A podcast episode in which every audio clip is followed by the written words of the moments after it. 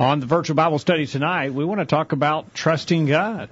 Yeah, there's been a lot of talk about whether, especially during the time of this pandemic crisis, uh, I've heard Christians questioning whether we're really trusting God in, in regards to our response to this. And so I thought it might be worth talking about just the general concept of trusting God and, and, uh, whether we are ex- showing a lack of faith sometimes in regards to trusting God. All right, let's see what we, we can find out about that. We're going to get started right now.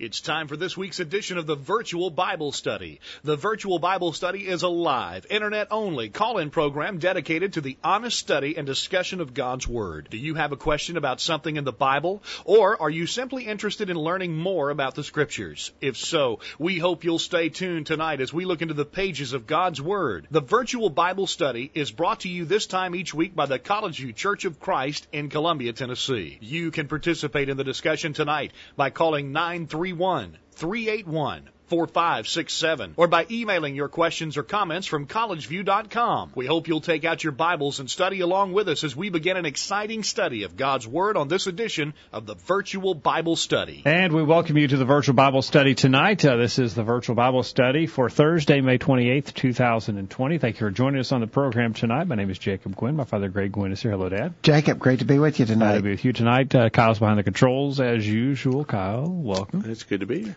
Yeah, glad to be with you tonight. Glad that you're on the other end of the line tonight as we open up our virtual roundtable Bible study. We're, we're, gathered around the virtual kitchen table tonight, uh, talking about God's Word. And we're Yeah, we've been, you know we've been doing that for a long time. That we- this is not the this virtual Bible study is not a response to the the coronavirus pandemic. no, we were like we were like We're way ahead of we the, were virtual before virtual was cool. That's right. Yeah, uh, but Because we're actually coming upon our 15 year birthday here uh, uh, in July. Pretty soon, we'll have completed 15 full years of the virtual Bible study. Pretty amazing. all right. Time flies when you're having fun. Yeah, I'm glad that you're with us tonight, and uh, we have more fun when we hear from you. You can, well, most people will comment in the chat room tonight, so do that if you're watching live.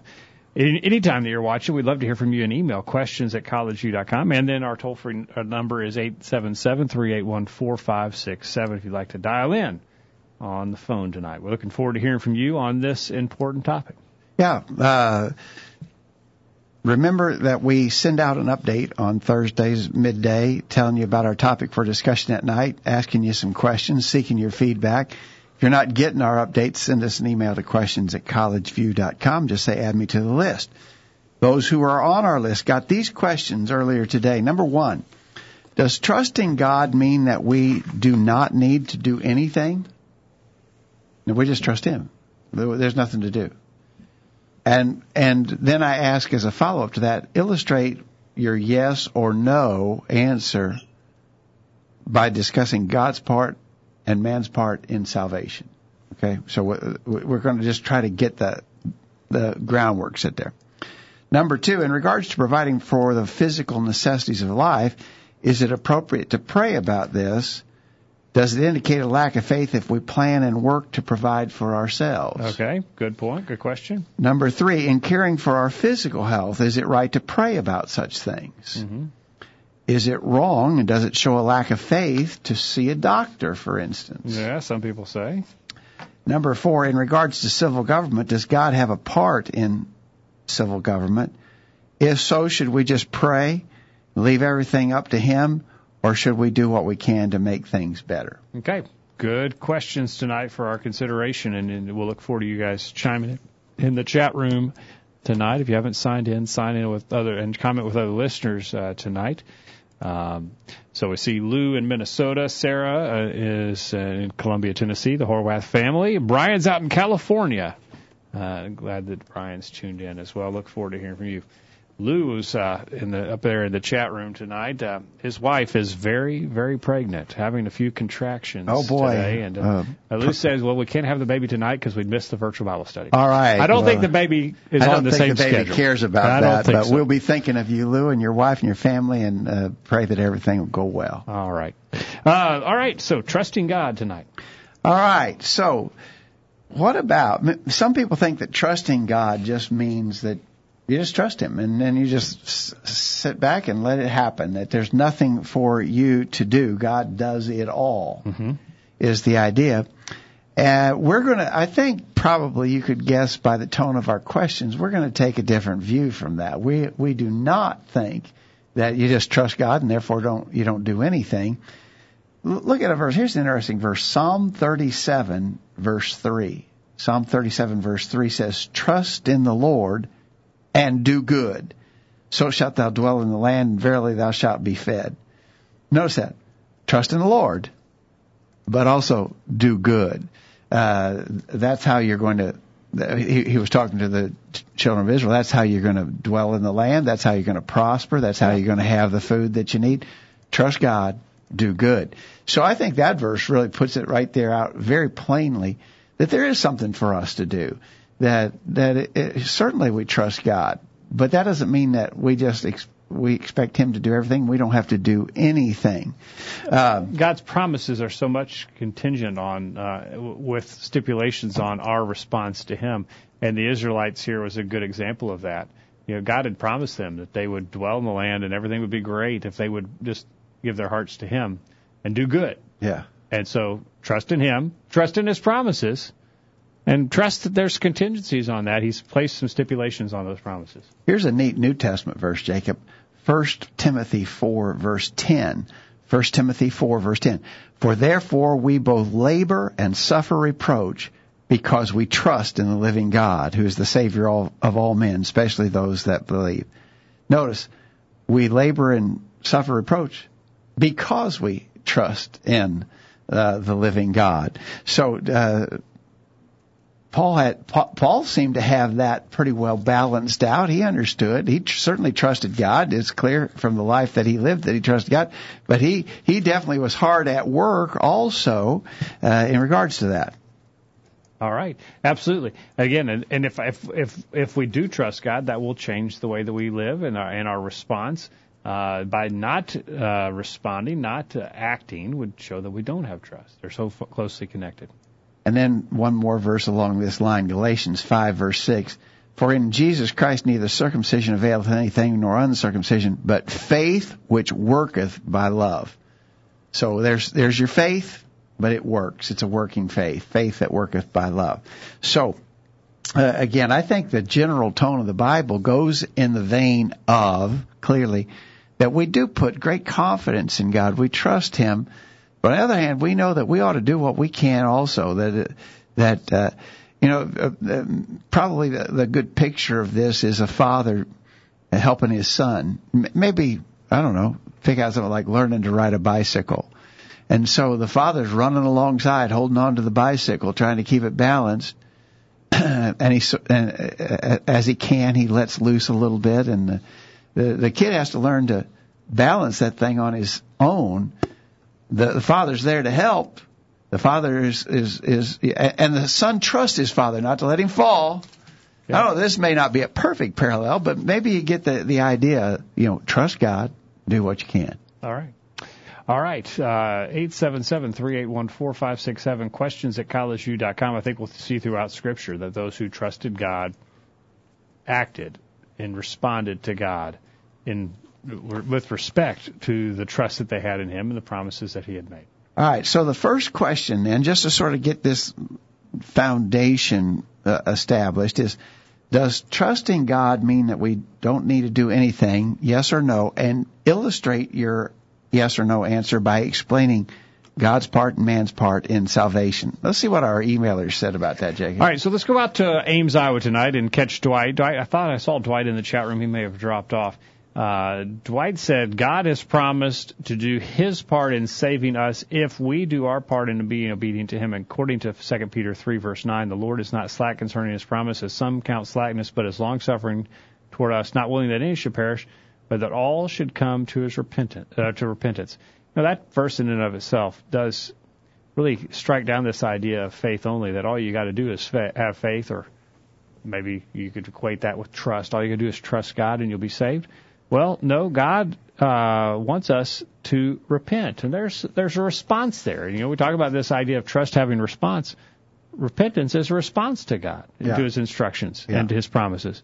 He says God has done His part by sending His Son as the perfect sacrifice for man's sins. Hebrews chapter 9, verses 27 and 28 says, And it has happened for men once to die, but after this the judgment. So Christ was offered once to bear the sins of many. To those who eagerly wait for Him, He will appear the second time apart from sin for salvation. And so, again, that idea of trust there means that we're going to respond and obey. Okay, Thank you for that, Dwight. Good. All right. Uh, Kit says uh, to the question, does trusting God mean that we do not need to do anything? He says flatly, no. There are two sides to salvation. God has accomplished his side of salvation in the gift of his Son, Hebrews 2 verse 9. It is our responsibility to, to obey God's conditions in order to receive salvation. John 6, 28 and 29, Acts 2, 37 through 41. Several other passages here. He mentions Philippians 2.12, Colossians 3.17, Revelation 2.10. We do not engage in works of our own righteousness to earn salvation, Ephesians 2, 8 through 9. We must, however, involve ourselves in works of faith to obey God's conditions that lead to salvation, Hebrews 5, verses 8 and 9. Now, I think Kent uh, makes a very important point that I, I believe we are misrepresented concerning this point.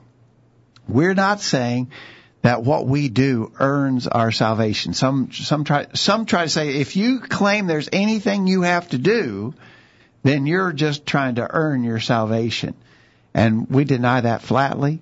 Uh, the the text that Kent mentioned there, Ephesians two eight and nine says there's it's not of works that man might boast, and so the, the explanation of Ephesians two eight and nine, where it says it's not of works uh, it's not of works of merit. It's not works whereby we earn salvation. But there's certainly work for us to do, and so uh, we do what, what God expects. All right, excellent. And then he references there uh, Hebrews chapter five, verses eight and nine, which is very powerful here as we talk about this idea that it's more than just faith or just trust in God. It is a response. There's all faithful people throughout time have had a response to God with respect to His promises. Look at verse uh, five, eight and nine of Hebrews five. Though he were a son, yet learned he obedience by the things which he suffered, and being made perfect, he became the author of eternal salvation unto all them that obey him. Who does Jesus save? All them who obey him, not just all those who may claim that they have trust in him or have faith in him, all who obey him. Um, and so, trusting in God's promises means that we respond in the way that we live. You know, uh, probably one of the best known verses in all the New Testament is John three sixteen. For God so loved the world that He gave His only begotten Son, that whosoever believeth Him should not perish but have everlasting life. Do, do you trust God about that? Do you trust God that you can be saved? Well, sure, we trust God, and, and He certainly manifested every reason for us to trust Him in sending His own Son. But notice, even in that familiar verse, whosoever believeth in Him should not perish but have everlasting life. So we trust in God. We have to have faith. And then we link that with so many other places in the New Testament that show that faith is an obedient faith. Saving faith is an obedient If it faith. doesn't change our lives, if we don't do anything because of our faith, then it's a dead faith. And James chapter 1 and 2 would tell us that that won't do us any good. Uh, Daniel down in Florida tonight says, uh, "No, the gospel uh, uh, of Christ is the power of God unto salvation to all who believe." Romans one verse sixteen. Jesus is the author of salvation of eternal salvation to all who obey Him. Hebrews five verse nine. Philippians 2 verse 12 says, work out your own salvation with fear and trembling. We cannot trust God if we do not do what He says. Luke 6 verse 49. Some good passages there referenced uh, by Daniel. Appreciate those comments. But yes, God says if you don't, or Jesus say, if you don't obey me, then you don't uh, don't uh, expect anything. Uh, if you uh, don't expect me to be pleased if you're not going to obey me. He's Luke six forty nine. But he that heareth and doeth it not is like a man with uh, that without a foundation built a house upon the earth, against which the stream did beat vehemently, and immediately it fell, and the ruin of that house was great. So the guy that hears and doesn't believe may claim to trust, may ha- claim to have faith, but he's like the guy who built his house without a foundation, and there's going to be a great travesty at the end of that Yeah. ordeal. Yeah, uh, I- you you just can't engage this discussion about God's part, our part, w- without James two twenty four. You see then how that by works a man is justified, not by faith only. It's not just trusting God. It's not just having faith in God. It's by works of obedience Yeah. that are necessary. Jacob, I got an email here. It just came in, haven't heard from this guy in years. Rick Bachmiller, you remember? I Rick? remember Rick. Yeah, Rick says. Is he still in Michigan? I'm not sure where. I don't think so. Last time I Ri- saw him, he was in Michigan. Well, Rick, you'll have to let us know where you're at. Yeah. Uh, he says uh, behavior as a manifestation of our faith is always a component of salvation. I think Okay. exactly right. Absolutely. Thank you, Rick, for that email tonight. All right, we are late for a break. Let's get a break, and when we get back, we'll continue the discussion. Where we're going next? Okay, so I think we've got that pretty well lined out. In other words, there trusting God doesn't mean you don't do anything. So now let's apply that to providing for our physical necessities. Do we just trust God, or do we have to make some plans and work at it? All right, uh, going to get that on the other side. Don't go anywhere. We're back right after this.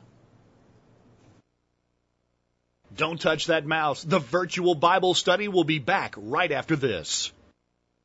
Hello, everyone. I'm Wade Shelton, a member of the College View Church of Christ. If you're like me, you've probably heard a lot of rumors about what the Church of Christ is all about. But regardless of what the rumors you may have heard, let me just quickly tell you what we are about. The College View Church of Christ is simply a group of Christians that is committed to doing everything that God has commanded us in exactly the way that He commanded us to do it. So we just simply open our Bibles and study them to determine what God has commanded us to do, and then we try to do it. It's just really that simple. Are you interested in being part of a group of people who have this approach to serving God? If so, I hope you will join me and my family as we worship God with the College View Church of Christ this Sunday at 9:30 a.m. Here's some quotes worth pondering. Adversity causes some men to break, others to break records. Learn by experience, preferably other people's.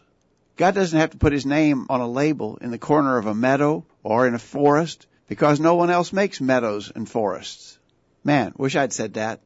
We're waiting to hear from you. Call in right now and join in on the virtual Bible study. Now, back to the program. And we are back on the program tonight uh, as we look at trusting God and what that means. Does it have any implications beyond just maybe a verbal expression of our trust in God? How does that affect the way that we act? Uh, and now on to number two tonight. Okay, now again, sort of the reason why we're asking this question is that, and, and we're going to get to this in our discussion tonight. If we take precautions, if we do things to protect our health, are we therefore demonstrating a lack of faith in God? And we're not trusting God, but we're kind of building up to that. So Yeah. I, I think we're covering some areas where we probably got wide general agreement uh, I think we have agreement about this. In regards, this second question, in regards to providing for the physical necessities of life, first of all, is it appropriate to pray about this? In other words, we're putting it to God. Well, I don't know how you could argue that it's not appropriate or inappropriate to pray about it because you remember when Jesus taught the model prayer in uh, Matthew chapter 6, he says, after this manner, therefore pray ye. And part of what was in that prayer, in other words, pray like this, he said. And part of what he prayed about was, give us this day our daily bread. Matthew 6, verse 11.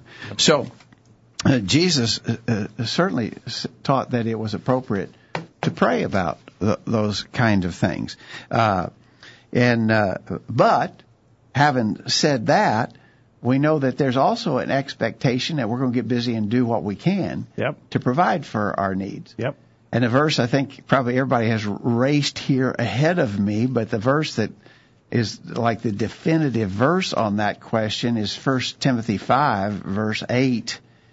If any man provide not for his own, especially those for his, of his own house, he hath denied the faith and is worse than an infidel. Actually, that might only be second to to uh, in priority to Second Thessalonians That's three, right. verse ten. Yep.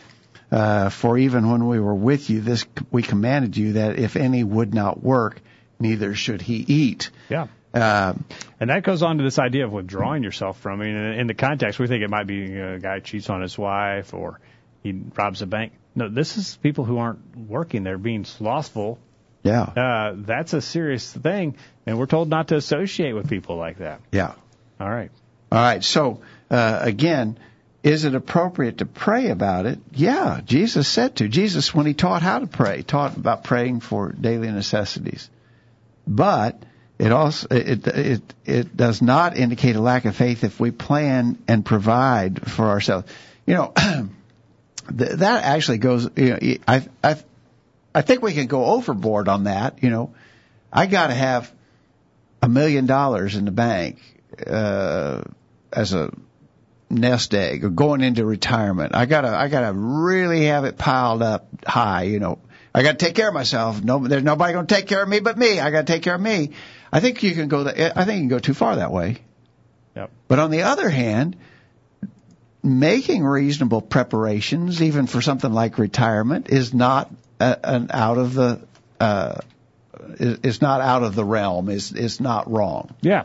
Let's see what uh, Dwight says in Iowa. He says we are told in Matthew six from Jesus how to pray. Reference that passage you did earlier. He says he states that when we pray, uh, uh, Matthew chapter seven.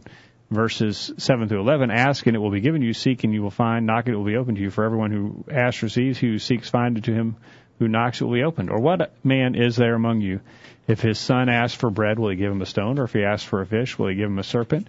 If you then, being evil, know how to give good gifts to your children, how much more will your Father who is in heaven give good gifts to those who ask him? God knows what we need, but he wants us to come to him. This should show our faith in him to help provide for us. All right, good good points there. Thank you, Dwight. Okay. Uh, Kent in Georgia says yes, uh, it's appropriate to pray. Um, uh, and he mentions I he put down Matthew five eleven. I think he meant six eleven. Uh, it's appropriate to pray for physical necessities, but he says such does not indicate a lack of trust by engaging in acceptable work, and he references Ephesians chapter four, verse twenty eight. Ephesians chapter 4 verse 28, let him that stole steal no more, but rather let him labor working with his hands the thing which is good that he may have to give to him that needeth. So, yeah, pray about it and then work. They go together. Here's what Daniel said. He's on the same wavelength as the rest uh, of the audience tonight. Jesus taught to pray for their daily bread, Matthew 6:11, and 2 Thessalonians 3:10 through 12. We are to work and not to be busybodies. So, yeah, so pray for your daily bread to trust in God, but get to work. Okay. All right. So I think I think again we're all on the same page there. And I hope that that sort of uh, answers the question. Uh, the, the, the basic question is, does trusting God mean we don't have to do anything? And and the answer to that has to be an emphatic no. It, uh, you know. Uh, now that I think leads us to the the big question that is is sort of relevant to our times. What about our our physical health? And we ask the question, is, is it right to pray about your physical health? And is it wrong? Does it show a lack of faith if you do things like see a doctor concerning your physical health? So the reason I, the reason I was thinking along this line, Jacob, is because I've actually heard some Christians expressing, you know, well, if we take precautions, uh, you know, about the coronavirus, even even congregationally, you know, if we, you know what we've done here at College View, we've moved out into the parking lot and we've been having our services. I think this week will be week 11. That's week last, hopefully. hopefully the last week, but you know, some have said, you know, to do something like that is a lack of faith in God. We ought to just come into the church building. We ought to just do what we always do. Do it come the way what may. Do it the way we always have done it, and because we need to trust God. And so the implication of that, and I, I mean, these are good-hearted people. I'm not criticizing these people for uh, uh, for their conviction. Their conviction says, just trust God, don't worry about it. But I don't think we would take it that far, you know, in regards to other things. You know, uh, th- this water here, here's a glass of water, but I got it out of a of a polluted stream. Drink it.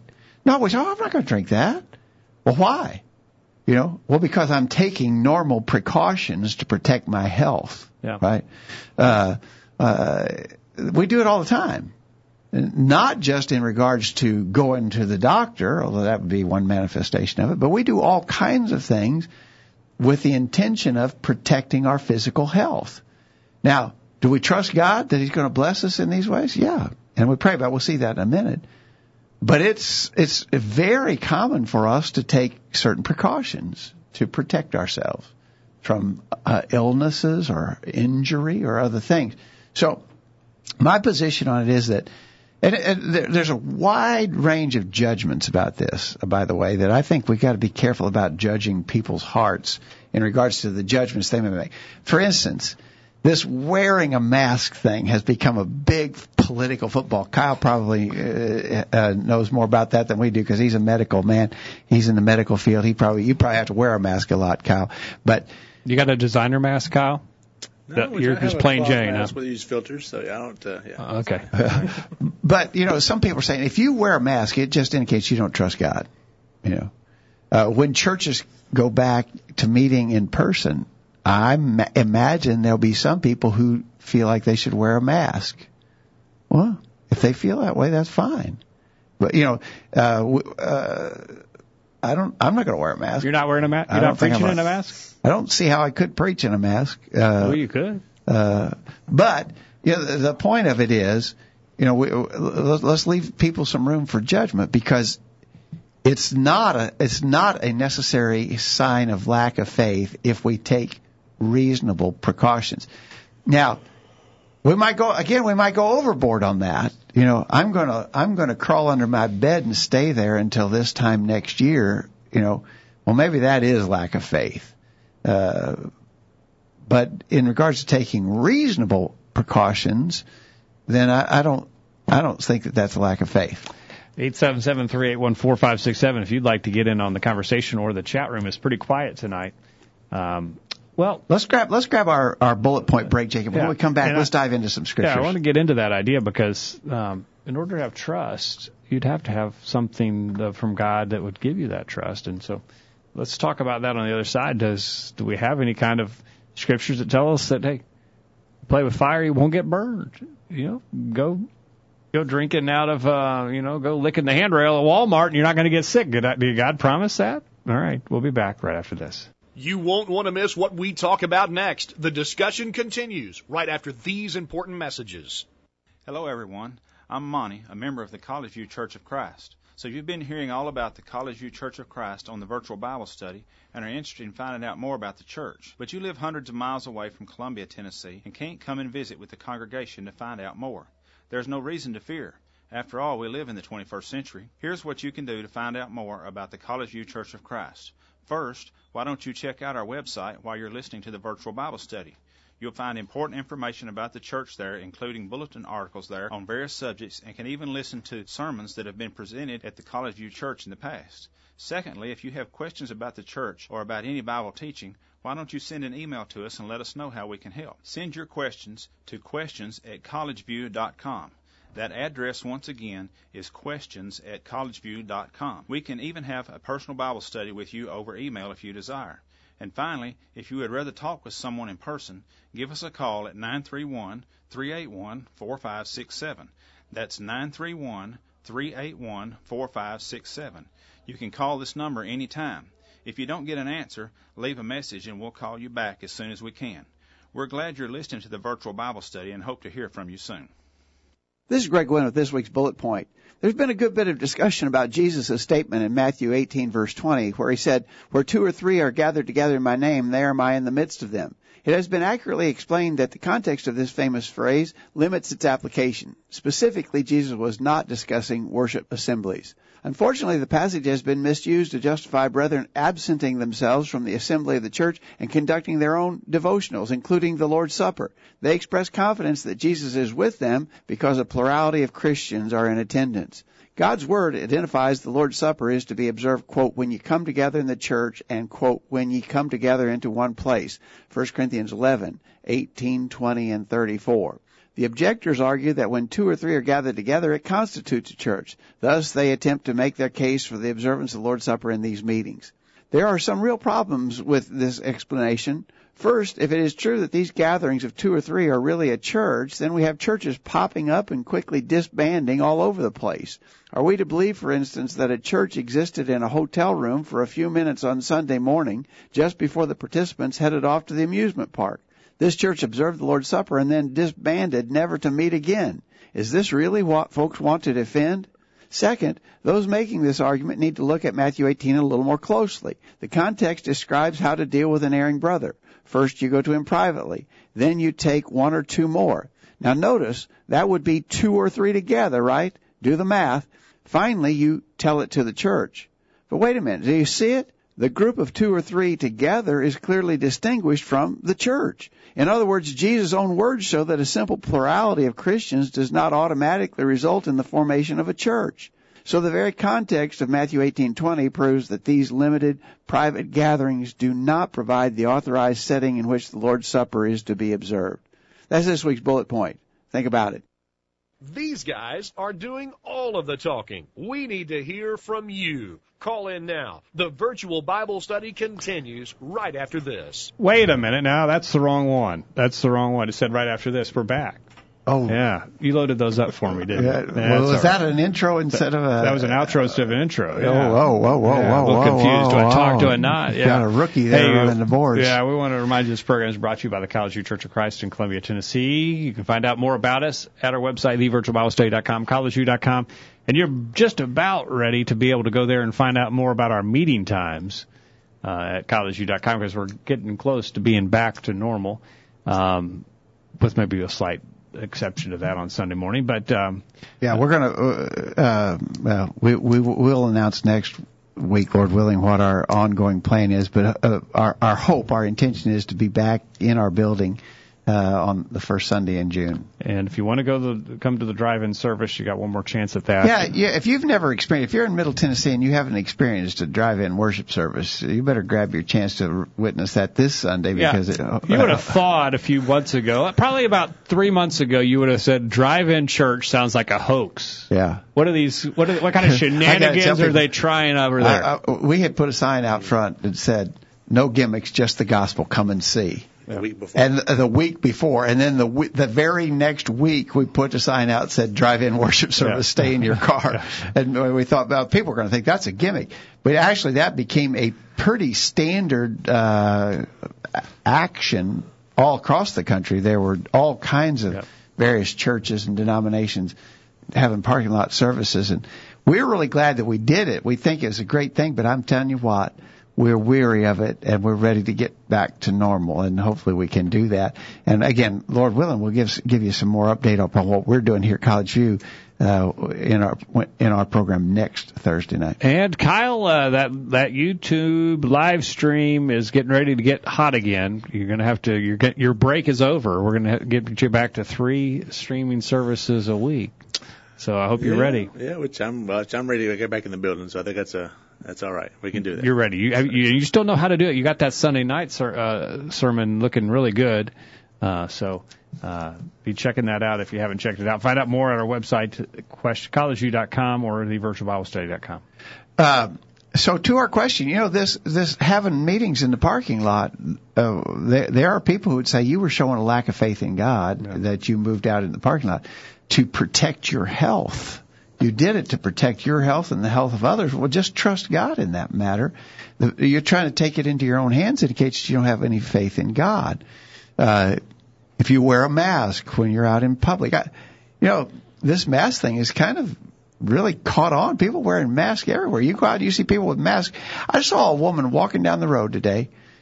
She was not within hundreds of yards of other people, and she was wearing a mask.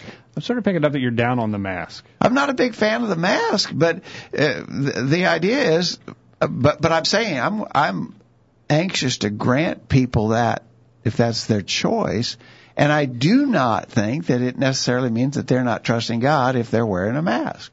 Uh, I don't think they're trust they're they're failing to trust God if they maintain social distancing, if they take a vitamin, if they uh, you know do other things, or if you- if you go to your see your doctor, even if you go to your doctor for what do we call it, Kyle? Preventative medicine.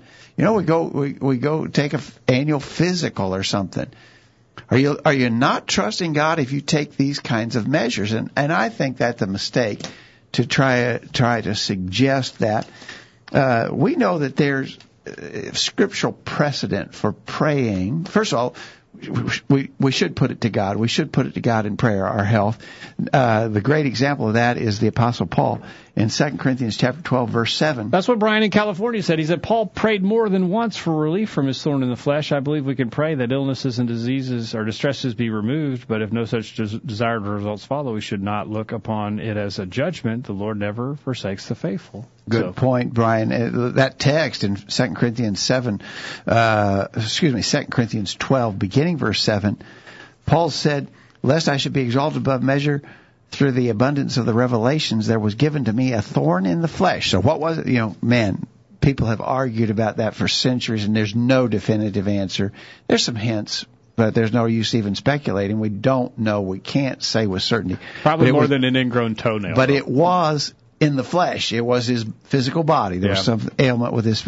He said it was the messenger of Satan to buffet me, lest I should be exalted above measure. For this thing I besought the Lord thrice, that it might depart from me. Now I don't think that that means. Uh, I don't take it to mean that Paul prayed three short prayers on one given day about that. I think that probably means that I- I- at three protracted periods of time, Paul engaged in intense prayer about this physical problem that he had.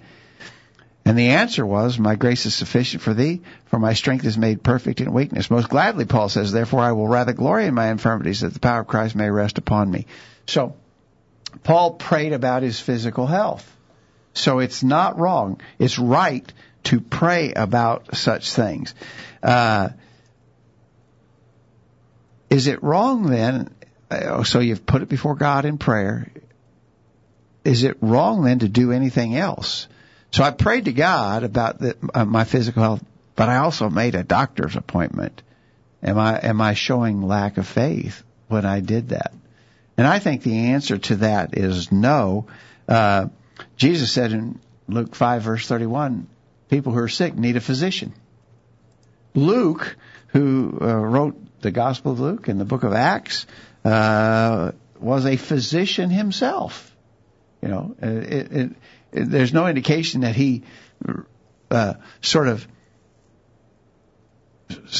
denied his his professional training as a physician when he became a Christian. I'm a Christian now.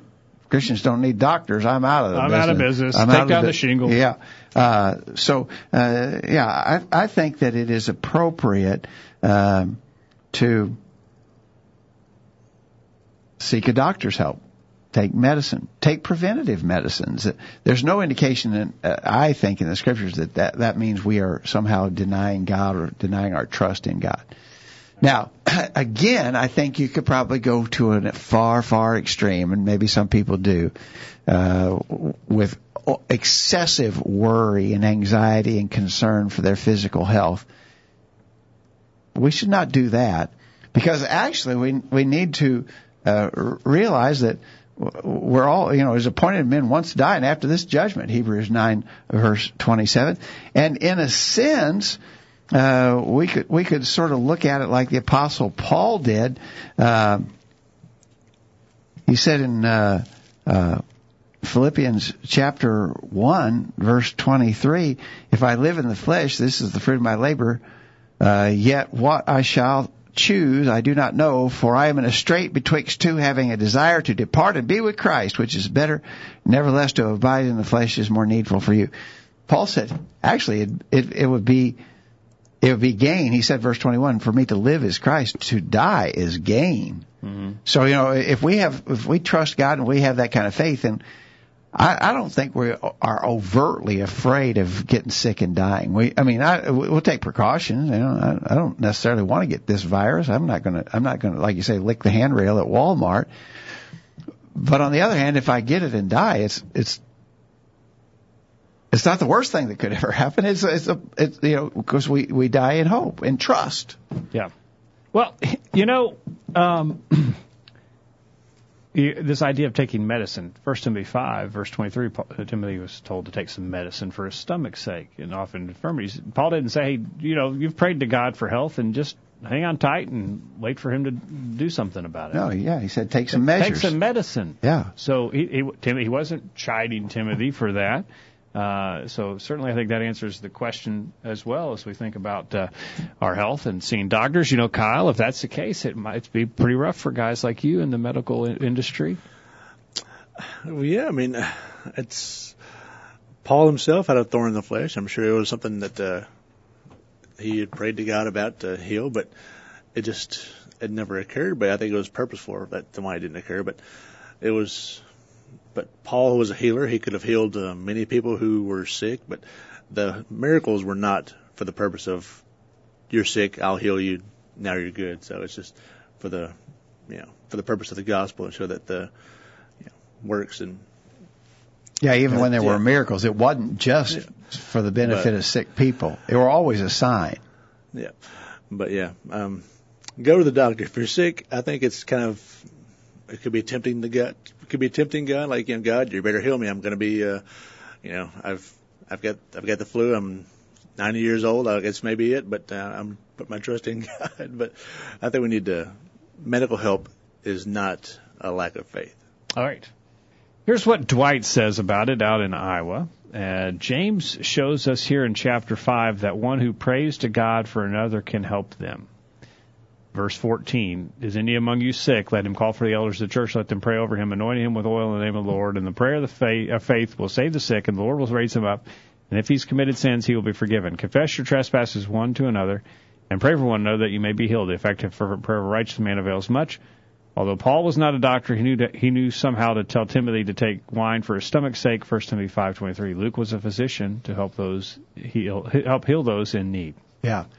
Actually, I, I think those last two points I agree wholeheartedly with Dwight about. But I actually take a different slant. You know this, Jacob. I take a different slant on James five about the kind of sickness that's under consideration there. Uh, James five fourteen is any sick among you, let him call for the elders of the church, let them pray over him, anointing him with oil in the name of the Lord. Prayer of faith shall save the sick, and the Lord shall raise him up, and if he have committed sins, they shall be forgiven. I think that sickness in James 5 is a spiritual sickness, not a physical sickness. But I'm going to make a note on that, and when we get, uh, maybe when we have a smorgasbord uh, program, we'll dive into that text a little more. Yep. I don't think, my view of James 5 is that it's not talking about physical weakness or sickness, but spiritual. Dwight, you might look at that and, and, and send some comments if you Yeah. disagree. Starting verse 13 and read the con- uh, look at the context all the way to the end of the chapter, and those are spiritual considerations there in the context, not physical. Um, and some, yeah, so we can talk about that. Let's not give away. It's, your- it's not, it's not, it's not urgent. Yeah, it's not, yeah, just I mean, uh, and there's different opinions on that, but uh, see what you think about that if you look at the context with it that way, being a spiritual sickness. Kent says uh, references Third John verses one and two. Such does not include indicate a lack of faith to seek the assistance of physicians, as Paul did by taking Doctor Luke with him on his evangelistic travels, as recorded in the books of Ac- uh, Book of Acts. Ooh, Kent indicates maybe Paul was taking a personal doctor a, with a, him. a personal physician? Really? Well, wow, that, Maybe, maybe. that'd be nice. It'd be convenient, and perhaps it was. Um, and uh, he references Third John, where John was praying that their physical health, uh, his desire was their physical health would prosper. As yeah, he, he says, uh, third John verse one, the elder to the well-beloved Gaius, whom I love in the, in the truth, beloved, I wish above all things that thou mayest prosper and be in health, even as thy soul prospereth. And so, uh, John knew that Gaius was doing well spiritually and wished that he was doing as well physically, showing concern for physical Uh, well-being. and that's what Daniel referenced as well. Uh, Gaius' health is prayed for by John. Uh, would be a curse of death, by the way, for us, us many of us sometimes, uh, if our physical health was in as good a shape as our spiritual health.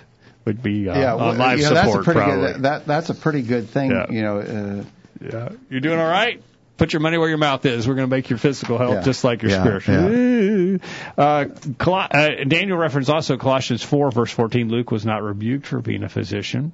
So, yeah. I mean, he, uh, uh, Paul calls him Luke, the beloved physician. Yeah. the beloved physician. Luke, the beloved bank robber. No, wouldn't. That it doesn't work. It was something that would be condemned. There, you wouldn't say that. All All right. right, let's grab our last break, and and so I think we've got. I think we've pinned that down. I, I, I just want to summarize a little bit, though, Jacob. Right now, in this virus craziness, I'm going to call it that. I think we got to be careful about judging people who make a judgment that may need to be different. I said earlier, I don't, I cannot see myself wearing a mask. You're not doing the mask. But I got to be careful about saying, well, that guy, he's he wears a mask everywhere he goes. He must not trust God. I don't think that's the case because we we pray, we trust God, and we take precautions. We all do. Your precautions may be different than mine, but I don't think it indicates that you or I have a lack of faith because we're making just what's reasonable by way of precautions for health.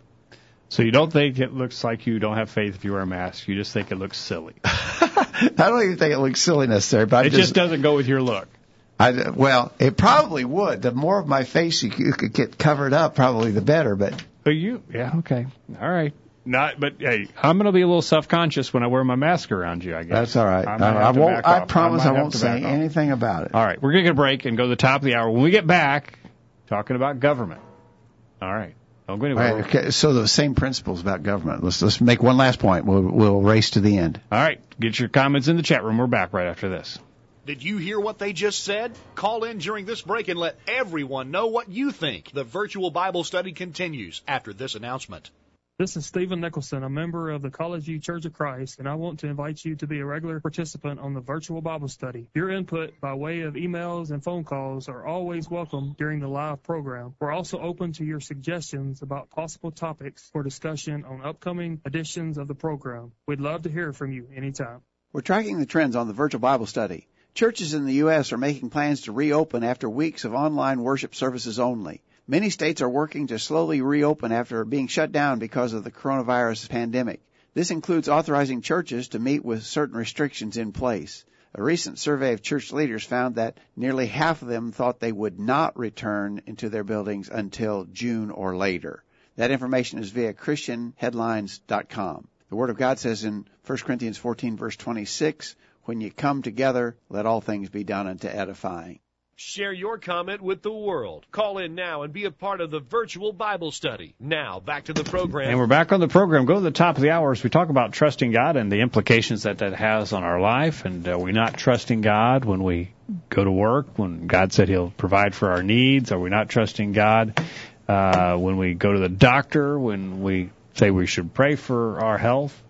Are we not trusting God uh, when we say you know, I need to obey him if I'm going to be pleasing to him and be saved. Is this lacking, showing a lack of trust in God?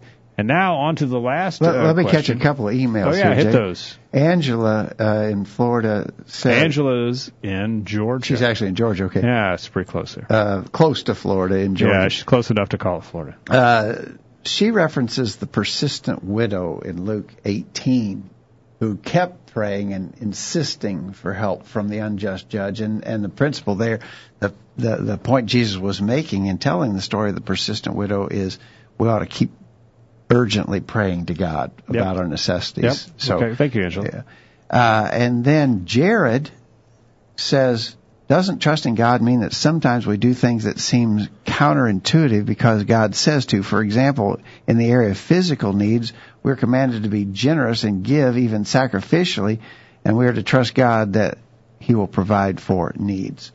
Uh, so trusting God does, I, I, think that's an interesting point that Jared makes. Trusting God sometimes means doing things that other people wouldn't do who don't trust in God. Like yeah, so Give away your money. right, I'm I'm supposed to give as I've been prosper on the first day of the week, but I might need that. yeah, You know, the, the unemployment is off the chart. Yeah. We're going into deep, deep economic depression times, people are warning.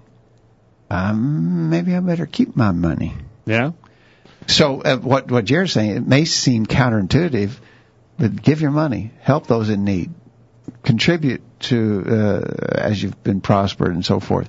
So I think that's interesting. Trusting God sometimes would seem cause us to do things that people of the world who don't understand that would think we're kind of crazy about. Good point. Good point. Interesting. Yeah. Thanks, Jared. Uh, and then here's a question from Thomas. Could wearing a mask be considered as wearing a head covering? I don't think so. I, I, I mean, that, that, that, that question catches me off guard.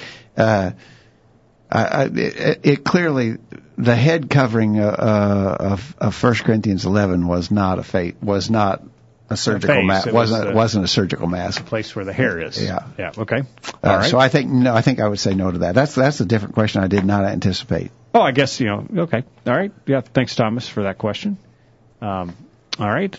Any others there? That's I got that, that's You're, caught us up on emails. Caught up. All right. All right. So the the last question that we sent out earlier today, in regards to civil government, does God have a part in the, the affairs of civil government? And the answer to that's an emphatic yes. Uh, Daniel chapter four verse thirty two, uh, the Most High rules in the affairs of men, or uh, I, I probably should read that exactly. Uh, Ruleth in the kingdoms of men, right? Or affairs of men. One of them gives gives the kingdom uh, gives them to who, whom he desires. It, uh, Daniel 4:32 is the verse I'm I'm looking for. Yep. Daniel 4:32 when Daniel is speaking to Nebuchadnezzar, he says, Get there in a minute. Until thou know that the Most High ruleth in the There kingdom of men, and giveth it to whomever he will, whomsoever he will. There you go. So yes, God does have control over, and he he has a he he is God is in control of it all, and he and he does rule in the affairs of nations. We have a part in that in praying for those who are in positions of authority. We're actually told to do so, and I think uh, as Christians we ought to take this to heart and, and be diligent in praying for our civil leaders. 1 Timothy 2 verse 1, I exhort therefore first of all that supplication, prayers, intercessions, and givings of thanks be made for all men, for kings and all that are in authority, that we may lead a quiet and peaceful life in all godliness and honesty. Uh, so we, we should be praying for our rulers. Okay. So this is actually an election year. I, I, I don't know if people people sort of lost focus on the upcoming presidential election because of all this virus business. So I really pray that God would would have it so that our elected leaders turn us as a nation in a more righteous path. You know, I, I really wish that it would be so. And and that's a worthy thing to be praying for. I think as Christians we ought to be praying that God would make it so that our country and all the countries of the world, but the one here particularly where we live, would turn in a more righteous path. Pray for that. Pray. That, then after praying for it, just leave it up to Him. I'm not going to do anything at all. I, I don't think that's the right response. I think that uh, just like everything else we've been saying, pray to God, trust Him, but also do what you can. And and there's several. Uh, uh, that is not limited to just praying. I mean, uh, to voting. I ought to pray. I think I ought to go vote. I think uh, that not everybody in the world has that privilege, but we have that privilege. Uh, you know, a, a constitutional right to express ourselves by vote, and and so we can vote for candidates that we think will help turn in that direction more so.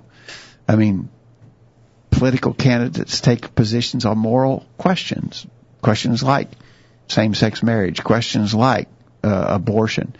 Uh, and so we can vote. We can we can use our vote to try and get people in positions of authority that will move us in the right direction in regards to those kind of moral questions. There's other things we can do. Uh, it's been a few years ago now, uh, not, not too terribly long ago, but uh, there was a constitutional amendment up for consideration in Tennessee that would allow the legislature to make some laws regulating abortion. The effect of it would be to reduce the number of abortions. It wouldn't it wouldn't completely eliminate them, but it would it, it had the potential to seriously reduce the number of abortions taking place in Tennessee. A number of us got on board promoting that cause. Well, that's something we can do. We pray. I pray that this horrible sin of abortion would end in America. That's a good prayer. That's a worthy prayer. Yeah. But if I have a chance to take some action in regards to that, then I can do that too. Just this goes right in hand with everything else that we've been talking about in our study tonight. All right, absolutely. Uh, but yeah, it, but it is a, this is another challenging uh, topic, and some ones that uh, maybe we, we struggle with about how how should we regard civil government as far as how what should our part in trying to influence these matters. And here's what Dwight says: Yes, God does have a part. God established authority. Paul states in Romans 13, 1 and 2, let every soul be subject to the governing authorities, for there is no authority except from God, and the authorities that exist are appointed by God. Therefore, whoever resists the authority resists the ordinance of God, and those who will re- resist will bring judgment on themselves. He also says in 1 Timothy 2, 1 and through 3, Therefore I exhort first that all supplications, prayers, intercessions, and giving of thanks be made for all men, for kings and all who are in authority, that we may lead a quiet and peaceful life in all godliness and reverence, for this is good and acceptable in, uh, in the sight of God our Savior. So pray for those who are in authority that they'll make sound decisions. So Yeah. pray for it. Uh, um, Kent in Georgia says yes. While indeed we must pray about crucial issues that face our nation, we must also make proper use of civil law for our own good and for the good of the nation as a whole. He references Acts 25, 9 through 12. As, uh, and I, I believe that Acts 25, 9 through 12 was where Paul was calling upon his rights as a Roman citizen. He was exercising his rights as a Roman citizen.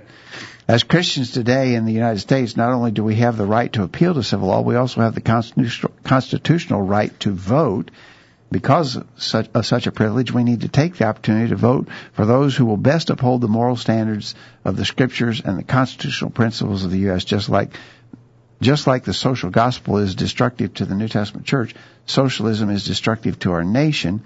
We need to give serious consideration to the fact that while some in elective office are not moral individuals, when they respect the values of our Constitution, at least they are willing to protect our civil liberties in granting us the right to uphold moral principles and our religious liberties to practice New Testament truth as revealed in Scripture. So, I think Kent's making an interesting point there. I, I doubt if if we could go through the roll call of those who are in Washington D.C., there, there's probably uh, there's not there's not a probably not a significant percentage of them are great moral individuals. I'm, I don't doubt that there are some, but we know we know for a fact that there's a lot of immoral characters in politics.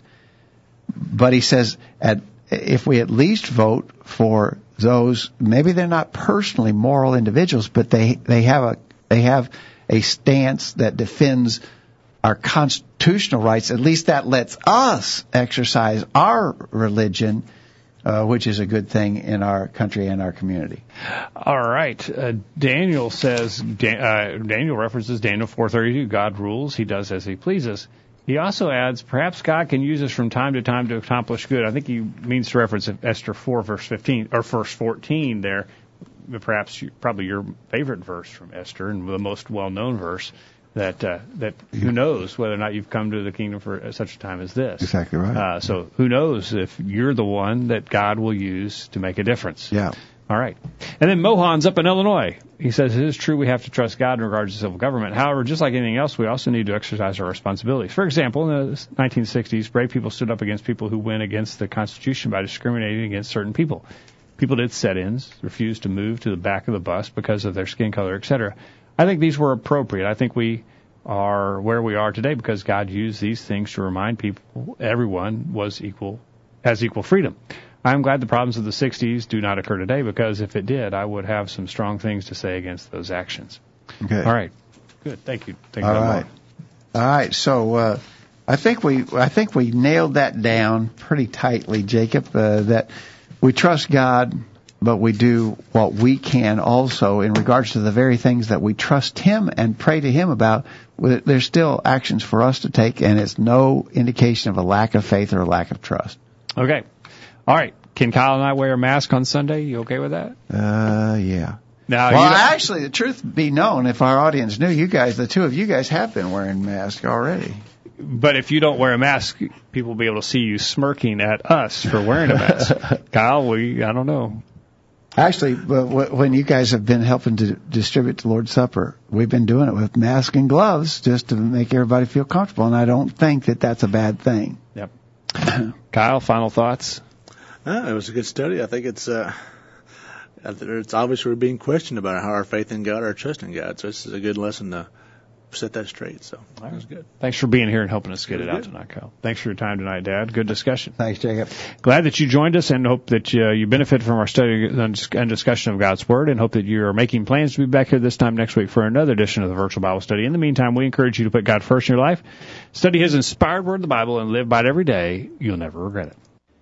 Thanks for listening to the virtual Bible study brought to you by the College View Church of Christ. The College View Church of Christ meets at 1618 Hampshire Pike in Columbia, Tennessee. If you are in the Columbia, Tennessee area, we encourage you to worship with the College View Church of Christ on Sunday mornings at 9:30 and on Sunday evenings at 6 o'clock. The College View Church of Christ also welcomes you to attend their Wednesday night Bible studies at 7 o'clock. If you have any questions about something that was said on tonight's broadcast or would like more information about the College College View Church of Christ, please call 931 381 4567. That number again, 931 381 4567. Or for more information on the internet, visit collegeview.com. Be sure to tune into the virtual Bible study this time next Thursday for another informative study of God's Word.